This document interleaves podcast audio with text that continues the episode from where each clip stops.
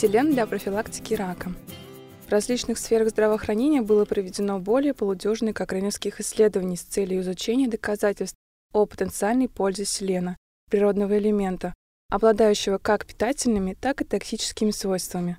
Этот обзор, в котором рассматривается его возможная роль в профилактике рака, был обновлен в январе две тысячи восемнадцатого года, и один из авторов, Мэри Бринкман из Исследовательского института питания Биомед в Мельбурне, Австралия, предоставила последние результаты в этом подкасте, а Екатерина Яндайкина из Казанского федерального университета перевела текст подкаста на русский язык и расскажет нам об этом обзоре. Микроэлемент селен широко рассматривается в качестве жизненно необходимого нутриента для человека. Множество исследований предполагают, что более высокие уровни селена в организме могут уменьшить риск возникновения рака. Но и воздействие высоких уровней селена также связано с неблагоприятными эффектами. Этот обзор поможет разобраться с этими противоречиями о селене и риске рака. Авторы обновили его, чтобы включить несколько новых исследований, опубликованных в последние годы.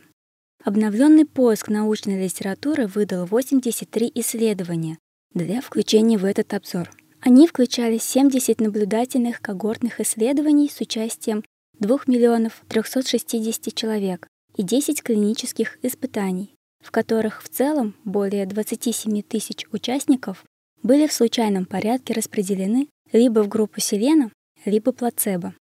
В случае, если по меньшей мере пять наблюдательных или обсервационных исследований изучали рак одной и той же локализации, авторы использовали метаанализ, чтобы объединить их результаты, что позволило авторам оценить влияние селена на риск рака предстательной железы, мочевого пузыря, легких, желудка, толстой кишке или колоректальной области и молочной железы.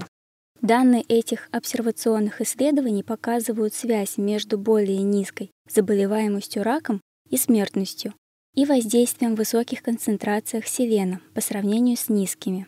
Это было более выражено у мужчин при раке желудка, колоректальном раке, мочевого пузыря и предстательной железы. Однако надо быть осторожными. Эти результаты осложнены опасениями по поводу качества данных и их разнородности и отсутствия дозовой зависимости, то есть доза-ответ, между уровнем селена и риском возникновения рака.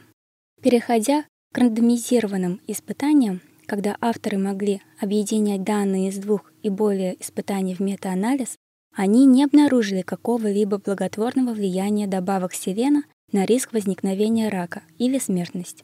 Фактически, некоторые испытания даже позволили предположить, что добавки селена могут привести к более высокой заболеваемости раком предстательной железы и диабетом второго типа.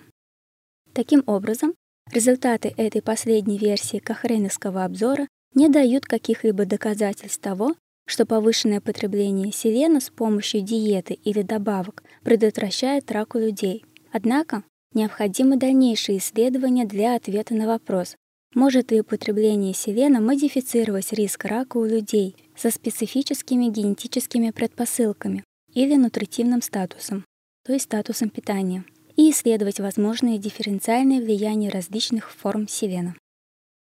Если вы хотите прочитать о текущих доказательствах из более чем восьмидесяти исследований в этом третьем обновлении этого кокрейновского обзора, его легко найти онлайн. Просто проведите поиск под термином «Кокрейн, селен и рак».